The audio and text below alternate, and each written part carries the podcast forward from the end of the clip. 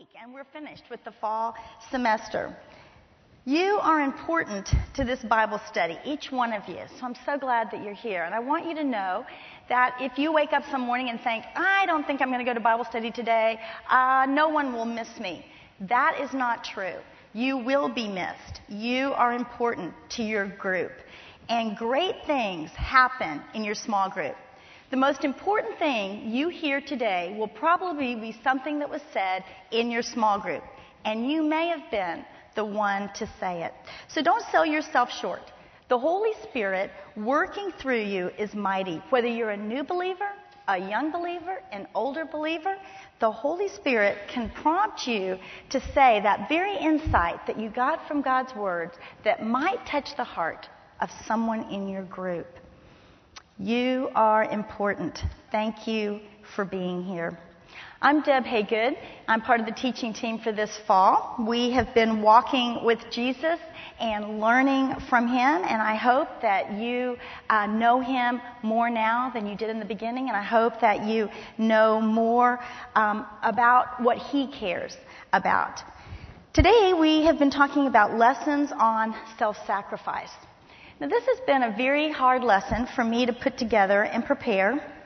And I think part of that is because self sacrifice is a paradox. When you hear self sacrifice, self denial, uh, dying to self, take up your cross, it sounds hard. It sounds unpleasant. It makes us feel uncomfortable, or worse, it makes us feel guilty, or stressed out, or fearful. But the truth is, from self sacrifice comes joy and purpose and fulfillment and freedom. Self sacrifice brings blessing. There's the paradox. And I bet every one of you in this room can think of a time that you did a, what we might call a self sacrificial act for Jesus and you felt blessed by it. You received blessing. Because we are created for a purpose, and when we're involved in that, we experience joy. But it's often hard to see that, and it's hard to remember it.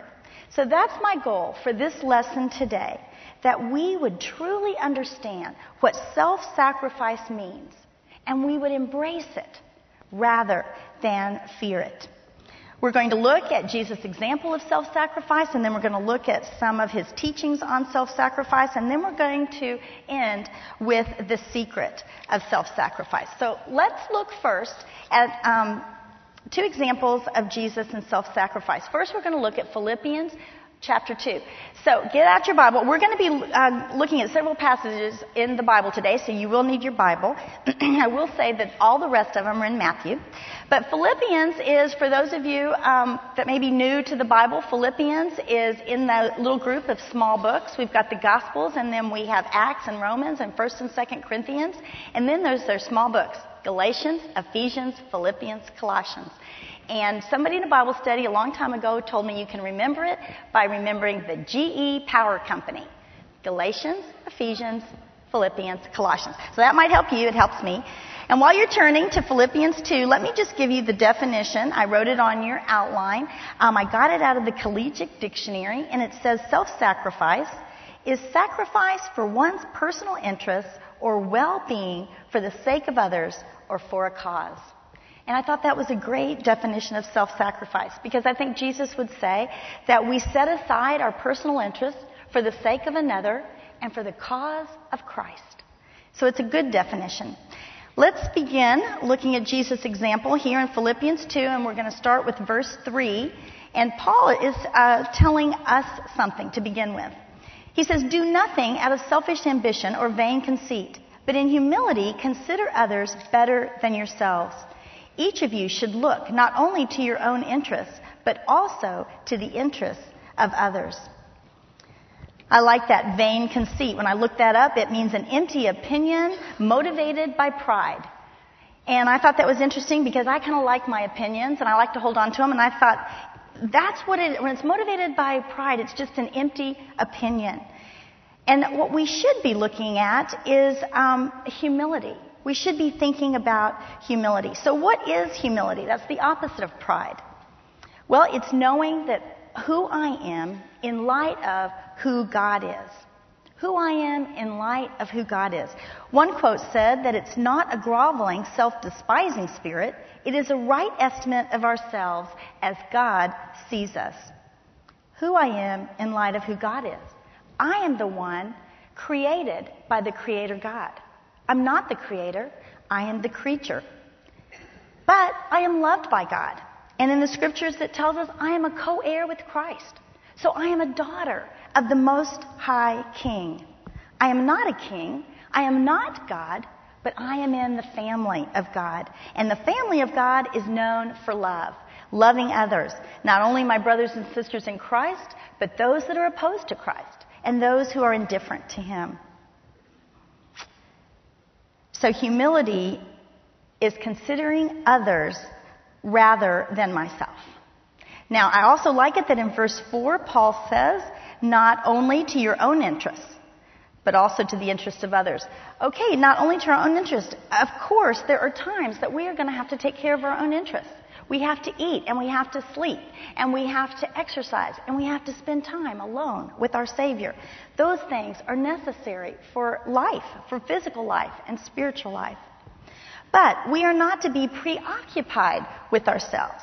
We're not concentrating on, our, on ourselves, but rather on others.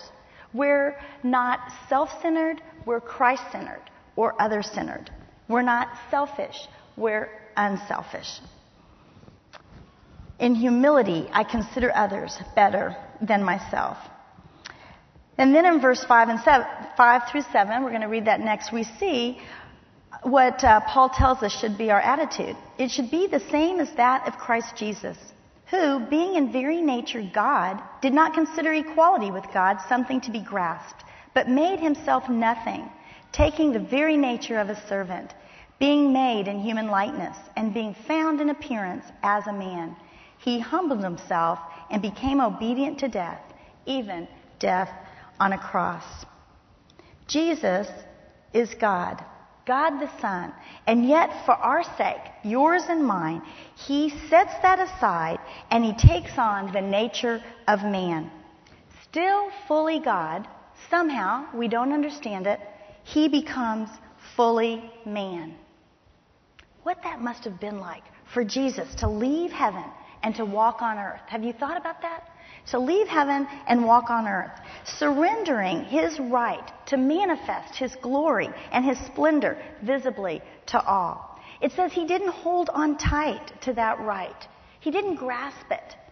He let it go. He willingly set it aside. And he did that for you and me, willingly giving it up. He did that for you and me. Um, did it on the cross. Lynn talked about that two weeks ago. So we know what that cost him to sacrifice himself for us on the cross, to die so that we may live. A couple weeks ago, my husband and I went down to the woodlands to see our little son, uh, grandson, Dylan, play soccer. Now, Dylan's only four years old. Uh, this is his first soccer team. I'm sure there's going to be many more games. We left early Saturday morning and came back Saturday night. It was not a sacrifice to see that little guy. And afterwards, we went to lunch, and we were sitting around the table, the other grandparents and his parents and Dylan. And I saw my daughter Rachel talking to Dylan at the end of the table, and I saw him looking um, and kind of contemplating. And um, later, I said, "What are you guys talking about?" And she said, "Well, Dylan wants to know why Jesus had to die on the cross." And Rachel said, "Well, because he loved us." And Dylan said, well, "Dying isn't loving us." And the reason Dylan thinks this is because his only real experience with death is that about a year ago, his dog Molly died. Now he loved Molly, and um, he's still sad and still remembers Molly. And so to him, he's thinking to die isn't loving. So Rachel said, "Well, we were all in trouble. We didn't do what God wanted us to do, so we were in trouble with God. So Jesus got in trouble for us. That's why he died on the cross." He took time out for us. Now that sounds like a little silly explanation maybe or very overly simplistic, but for Dylan sitting there looking, I could see him thinking, he's four, he knows about getting in trouble and he knows about time out. And so I think he was sitting there picturing Jesus on the little stool in the hallway, sitting in time out. And I thought, what a humiliating picture. But that is really the story. He willingly took the humiliation of the cross for us. So our first point here is self-sacrifice begins with humility. So let's turn over now to Matthew 26. We're going to look at one more example. There were many. You looked at them in your homework, but we're going to look at this one in Matthew 26, um, starting in verse 36. Now, this story is taking place, excuse me, in the Garden of Gethsemane. They've just finished the Lord's Supper in that upper room. Uh, Jesus has broken the bread and said, This is my body. He's passed out the wine and he says, This represents my blood that will be poured out for you for the forgiveness of sin. And it tells us that they still didn't really understand that his death was imminent. So they go to this garden and he's going to pray and he tells the disciples to wait. But he takes Peter, James, and John a little farther on and he tells them, and I'm going to start reading here in verse 38. He said to them, My soul is overwhelmed with sorrow to the point of death. Stay here and keep watch with me. Going a little farther, he fell with his face to the ground and prayed, My Father, if it is possible, may this cup be taken from me. Yet not as I will, but as you will. And then he returned to his disciples and he found them sleeping. Could you men not keep watch with me for one hour? He asked Peter, Watch and pray so that you will not fall into temptation.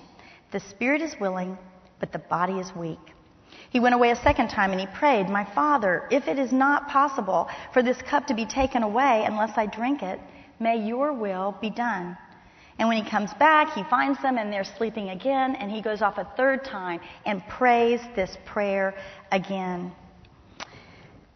Now, there's many things we can talk about here, but for the point of this lesson on self-sacrifice, I want to talk about this prayer where Jesus says, Not my will, but thy will.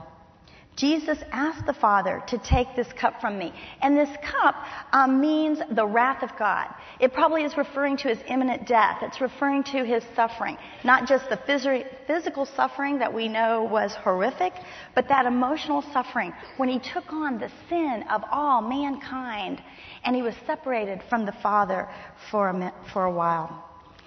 That suffering Three times Jesus prays this prayer, and each time he ends it with, Yet not my will, but as you will. Jesus surrendered his will to the Father. He gave up his rights and he gave up his life for us. Jesus is the perfect picture of self sacrifice. He's the perfect example for us of self sacrifice. And Jesus' life was not taken from him. He willingly gave it up. And I think that is an important thing for us to remember. He laid it down for us. And it says that in a couple of scriptures. On your verse sheet, I have John 10. It says, The reason my Father loves me is that I lay down my life only to take it up again. No one takes it from me, but I lay it down of my own accord. I have authority to lay it down and authority to take it up again. In Luke 23:46, we know these are the very last words of Jesus on the cross.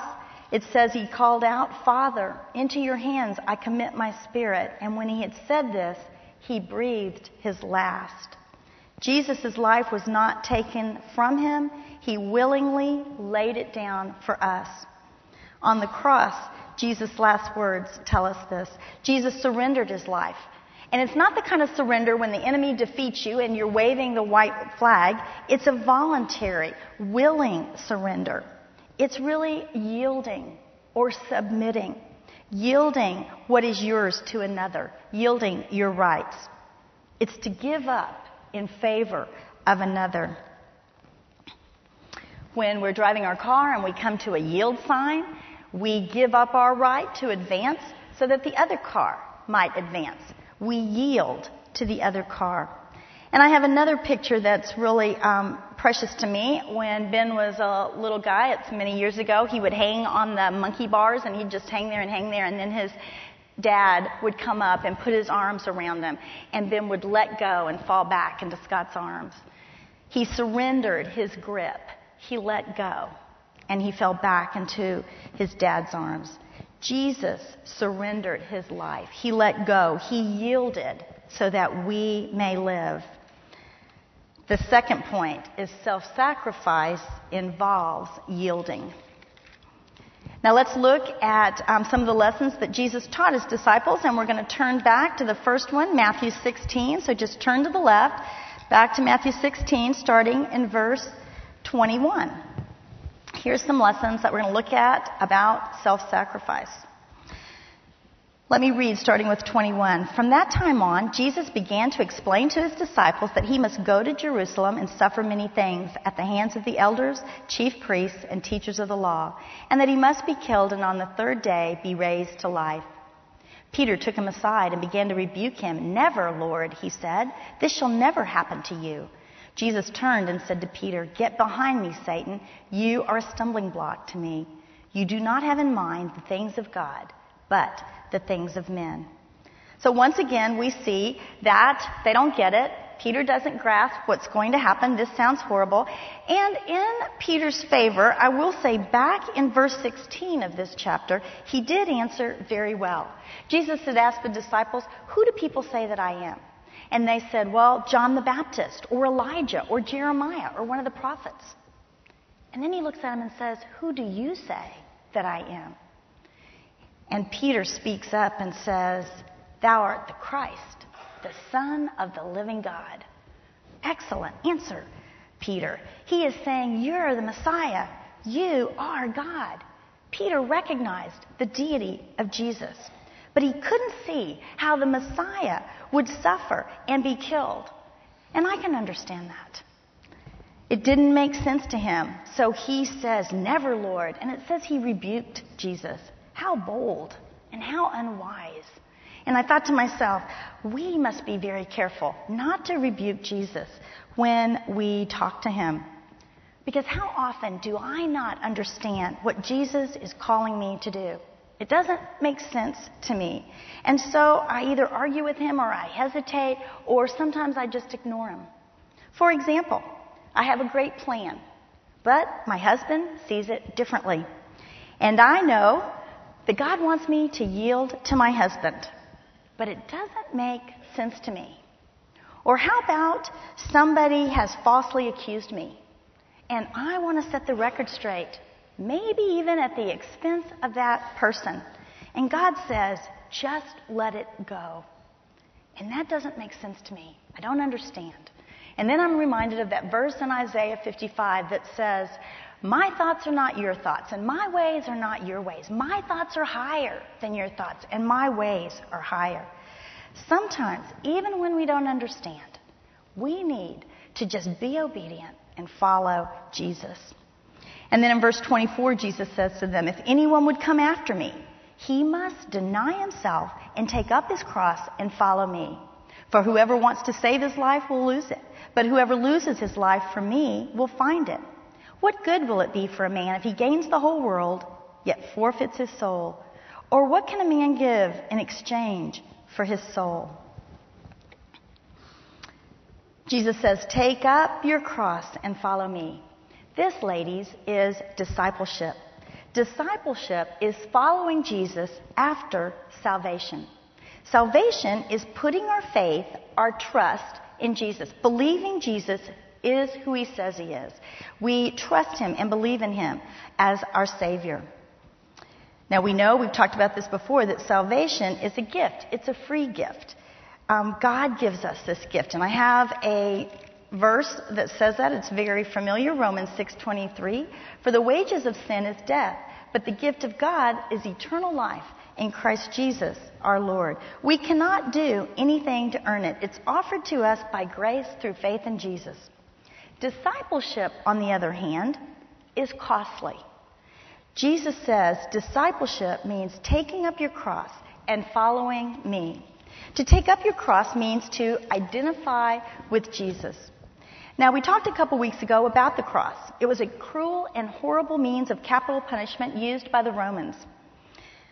It was, um, in fact, shameful and it was terrible, so much so that Roman citizens could not be crucified. It was reserved only for their enemies. Now, at this point, Jesus had not even told the disciples that he would be crucified, only that he would be killed. It's not until Matthew 20 that he talks about being crucified. And so later, the disciples would remember these words deny himself, take up his cross, Follow me. Those were the words of Jesus. Deny oneself, Warren Wiersbe says, does not mean to deny things. We sometimes get tripped up on those things. But it means to give yourself wholly to Christ and share in his shame and death. To identify with Christ might mean that we will be rejected by some. Maybe we will be ridiculed or laughed at or humiliated.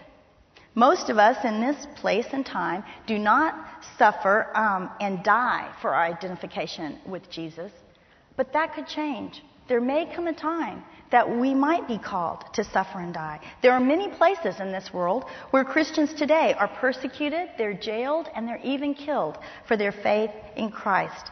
One day, we might be called to do that.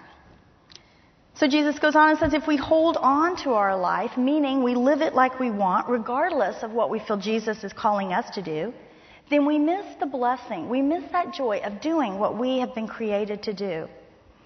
And so what if we store up treasures on earth? You know, we all know that they can be here today and gone tomorrow, and yet we just like to have our things. We like to hold on to those things. I won one quote, one quote this really wealthy man um, said, when asked about it, said, I guess um, I'm going to just be the richest man in the cemetery. Now, what a waste. We all laugh at that, and yet sometimes we act like that. But Jesus says, store up treasures in heaven where they will never be lost. They are eternal treasures. Loving your children, thinking of ways to give or help the poor or the needy or the sick. Encouraging your friends, blessing your husband, honoring your parents. These are eternal treasures. This is storing up eternal treasures. So here is that paradox. Whoever loses his life for me will find it. But whoever wants to save his life will lose it. Now, y'all probably know that story. It's kind of a sad story. The little boy gets a chick for Easter, and he's holding on to that little chick. It's wiggling, and he's holding on to it so tight. And his mom says, Don't hold on so tight. And he goes, Well, I don't want to lose it. And he holds on so tight that he just squeezes the life out of that little chick. He's held on so tight that he's lost it. When we give up our hold on our way, on our rights, on the, whatever might seem beneficial, then God can use us in a way that brings life. That brings life. Death is the way to life. That paradox. Now, I wanted an example of that. Um, I was thinking of an Aesop fable, but I couldn't find it. If y'all are reading my mind and know what it is, come up afterwards and tell me. But I did find a great word picture in the scripture, so I'm going to use that. It's on your verse sheet. It's John 12, 23. Jesus replied, The hour has come for the Son of Man to be glorified. I tell you the truth.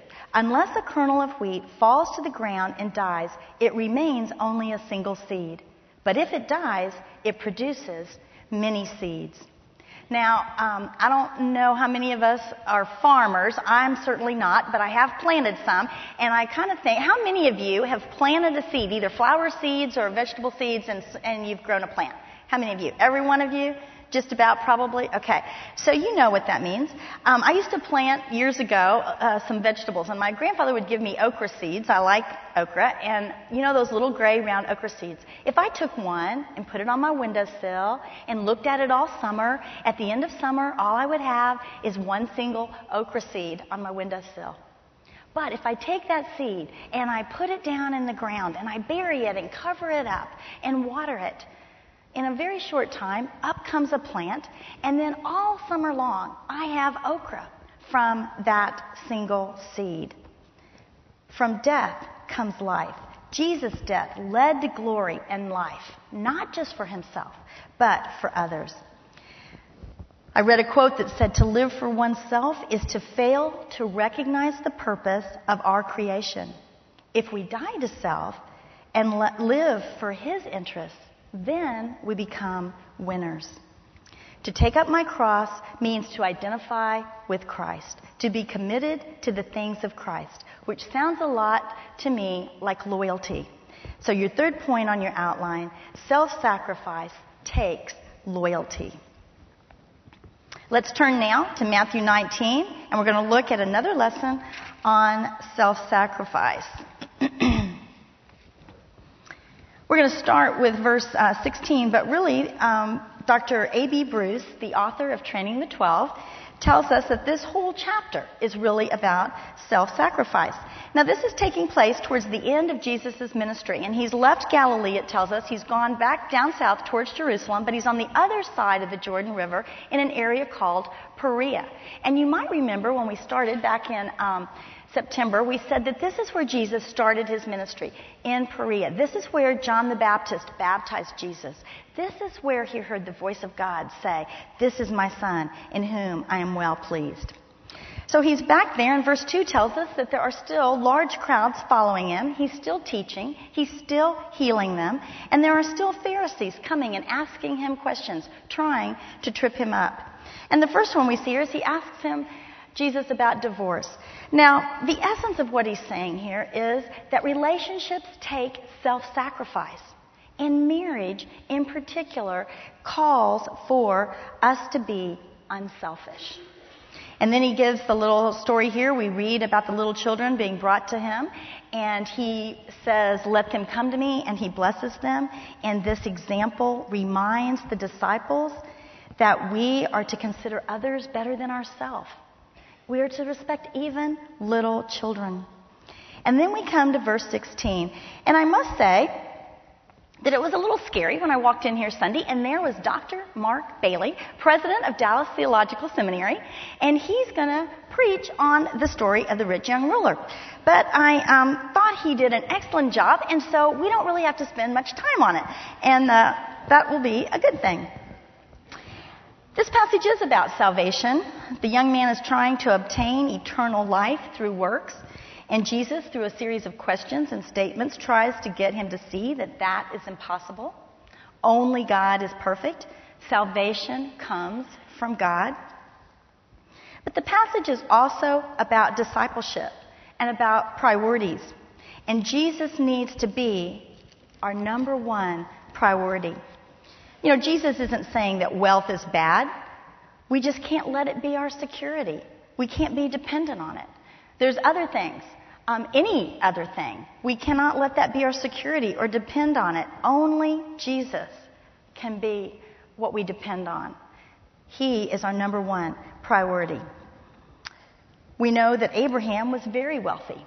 God had blessed Abraham with m- much land, with livestock, with um, possessions, and with children. He had Ishmael and he had Isaac.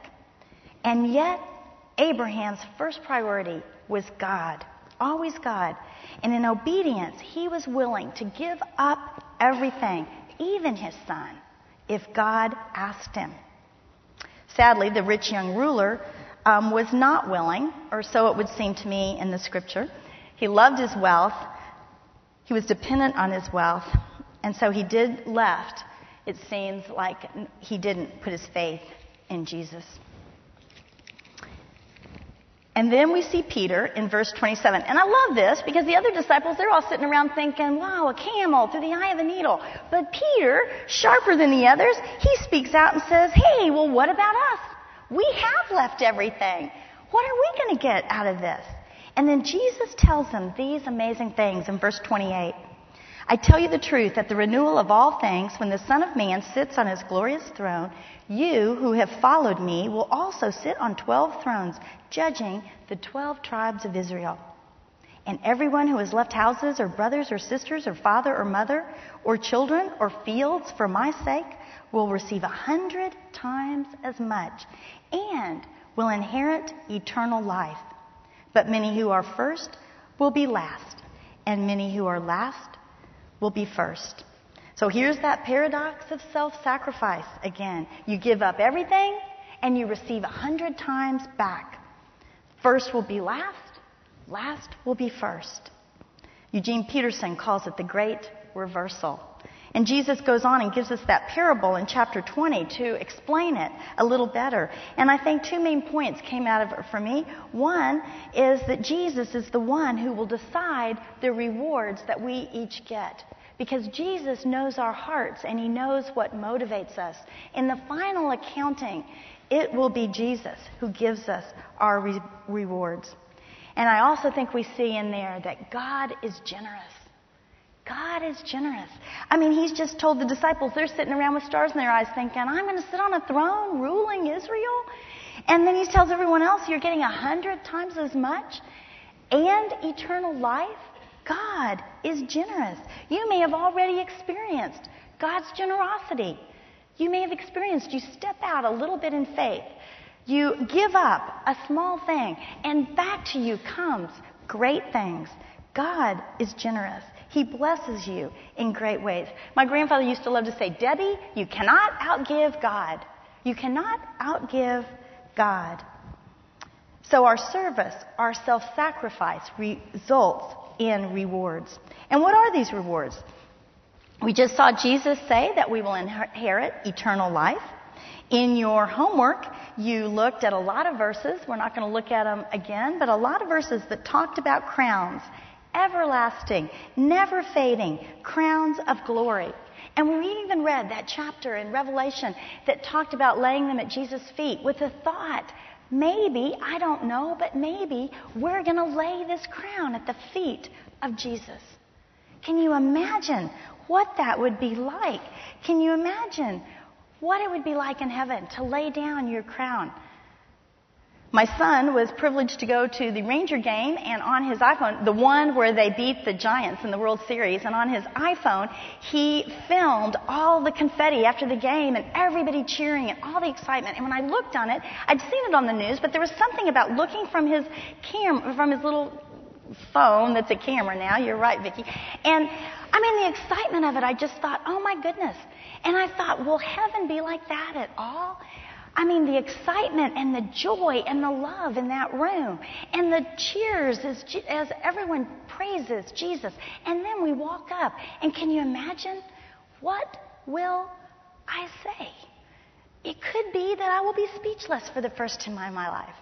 Or maybe I had this thought this week, I hope it's true, that God will give me words that I don't even know of now that somehow really express the love and the praise that I have for Jesus.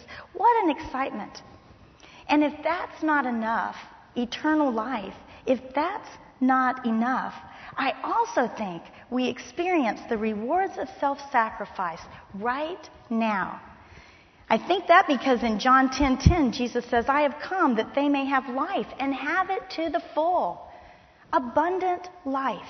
And John 15:11 says, "I have told you this so that my joy may be in you and your joy may be complete." I think that we experience the rewards of self-sacrifice right now. Those rewards of freedom and blessing and fulfillment and purpose and joy. Joy. My topical Bible says joy is one of the most delightful of human emotions. Joy from the Lord is a joy that lodges deep within the human heart. And it is not necessarily related to our circumstances. We can experience joy in the midst of suffering and hardship. We experience joy in the midst of self sacrifice.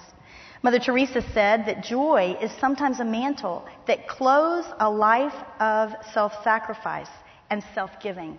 It's a cloak around us in a life of self giving. Self sacrifice results in rewards in eternity and right now. Let's go on, and we're going to look at um, the last thing on your outline, and that is the secret of self sacrifice. And we're going to look at that in Matthew 26. We're going to go back where we started here, verse 6. I'm going to look at this story quickly. And let me read starting in verse 6 of chapter 26 of Matthew. While Jesus was in Bethany in the home of a man known as Simon the leper, a woman came to him with an alabaster jar of very expensive perfume, which she poured on his head as he was reclining at the table. When the disciples saw this, they were indignant. Why this waste? They asked. This perfume could have been sold at a high price and the money given to the poor. Aware of this, Jesus said to them, Why are you bothering this woman? She has done a beautiful thing to me. The poor you will always have with you, but you will not always have me. When she poured this perfume on my body, she did it to prepare me for burial. I tell you the truth. Wherever this gospel is preached throughout the world, what she has done will also be told in memory of her. This story is told in um, two other Gospels, in Mark and in John, and when we read the stories there, we get a few more details. So, in the account of John, we know that this is Mary, the sister of Martha and Lazarus. And we have seen her twice before. We saw her sitting at the feet of Jesus and learning from him while Martha, bless her heart, was in the kitchen preparing. We all know that. She has a little meltdown. And Jesus uh, commends Mary and says she has um, chosen the better part. And then we see Mary again. And once again, she's at the feet of Jesus. Her brother Lazarus has died, and she goes out to meet Jesus, and she falls at his feet and weeps. She takes her burdens to the feet of Jesus. And now in this story, we see that she's going to worship at the feet of Jesus. We see here that Mary comes with her most precious possession, freely giving it out of love for Jesus. She brings a very expensive stone jar filled with an ointment called nard and she pours it on his head. And in, God, in, the Gospel of John, it also tells us she poured it on his feet, and she wiped his feet with her hair. Now, this is not an everyday event. Um, for one thing, women didn't let their hair down in public, so to speak, um, but she didn't care. She was doing this humbling act out of love and devotion. Mary had listened to Jesus and when the others did not understand, they couldn't comprehend that Jesus was going to suffer and die on the cross, it seems to us that Mary gets it. She gets it and she understands and how her love for Jesus overwhelms her. And she knows that the time is short and she must act now. She must honor him and worship him and she needs to do it now out of her deep love for Christ. So she takes this bottle of ointment, and it was expensive because nard came from a plant in the Himalayas in India. And it says it was expensive. It was worth a whole year's wage. We don't know how she got it, but she has it. Think to yourself what it would be like, what a year's wage is to you, and think of what you could buy with that, and then just give it away. That's what Mary did. She poured it out on Jesus. She didn't save it. We don't know if she had it for her dowry when she got married or maybe it was for her own burial. We don't know why she had it, but we know that she didn't save it. She poured it out, and not just half the bottle, which I might be tempted to do. She poured out the whole bottle on Jesus, all of the ointment. And the perfume filled the room, and she was oblivious to what others might think and to what others might say. She was only aware of Jesus. John MacArthur says, being absolutely controlled by adoration for her Lord, she lost all sense of restraint and economy. What a great act of devotion. She lost all sense of restraint and economy. It was an act of unmeasured love. Think of that sweet smell of the perfume filling the room. And I thought it would be so neat if somehow I had something that would, you know, kind of wish out some perfume and we could all smell that, that sense of smell. But I think that the disciples, every time they got a whiff of that perfume from then on out, they would remember Jesus' words of blessing to Mary. She has done a beautiful thing to me. This act of self sacrifice, motivated by love, was a beautiful thing to Jesus. Do you think that Mary thought, I'm going to do something sacrificial today? I've got to be self sacrificing. And it will be hard. Woe is me. You know, I don't think she thought that. And do you think that she ever regretted that she poured that ointment out on Jesus? Do you think she ever sat back and thought, if I just didn't pour the oil out on Jesus, if I just had that today, you know, no, she didn't think that. Because when we do something self sacrificing out of love, We don't even think about it. She was motivated by love, and so she didn't even realize what she was doing was self sacrificing. So that is the secret to self sacrifice. It is motivated by love for Jesus. Mother Teresa um, took care of the poorest of the poor in Calcutta, India, for many years. She uh, ministered to them and took care of their medical needs. They were um, dying and poor. Some had leprosy, some had AIDS. They had all kinds of illnesses and diseases, and she did it for years. And one time, a um, reporter asked her um, how could she take care of the broken, dying poor of Calcutta. And she said, When I look into their face, I see the face of Jesus. When I look into their face, I see the face of Jesus. So please don't leave here today and think that you have to run out and start doing self sacrificial things. Instead, leave here today praying, I love you, Jesus, and I want to love you more and more.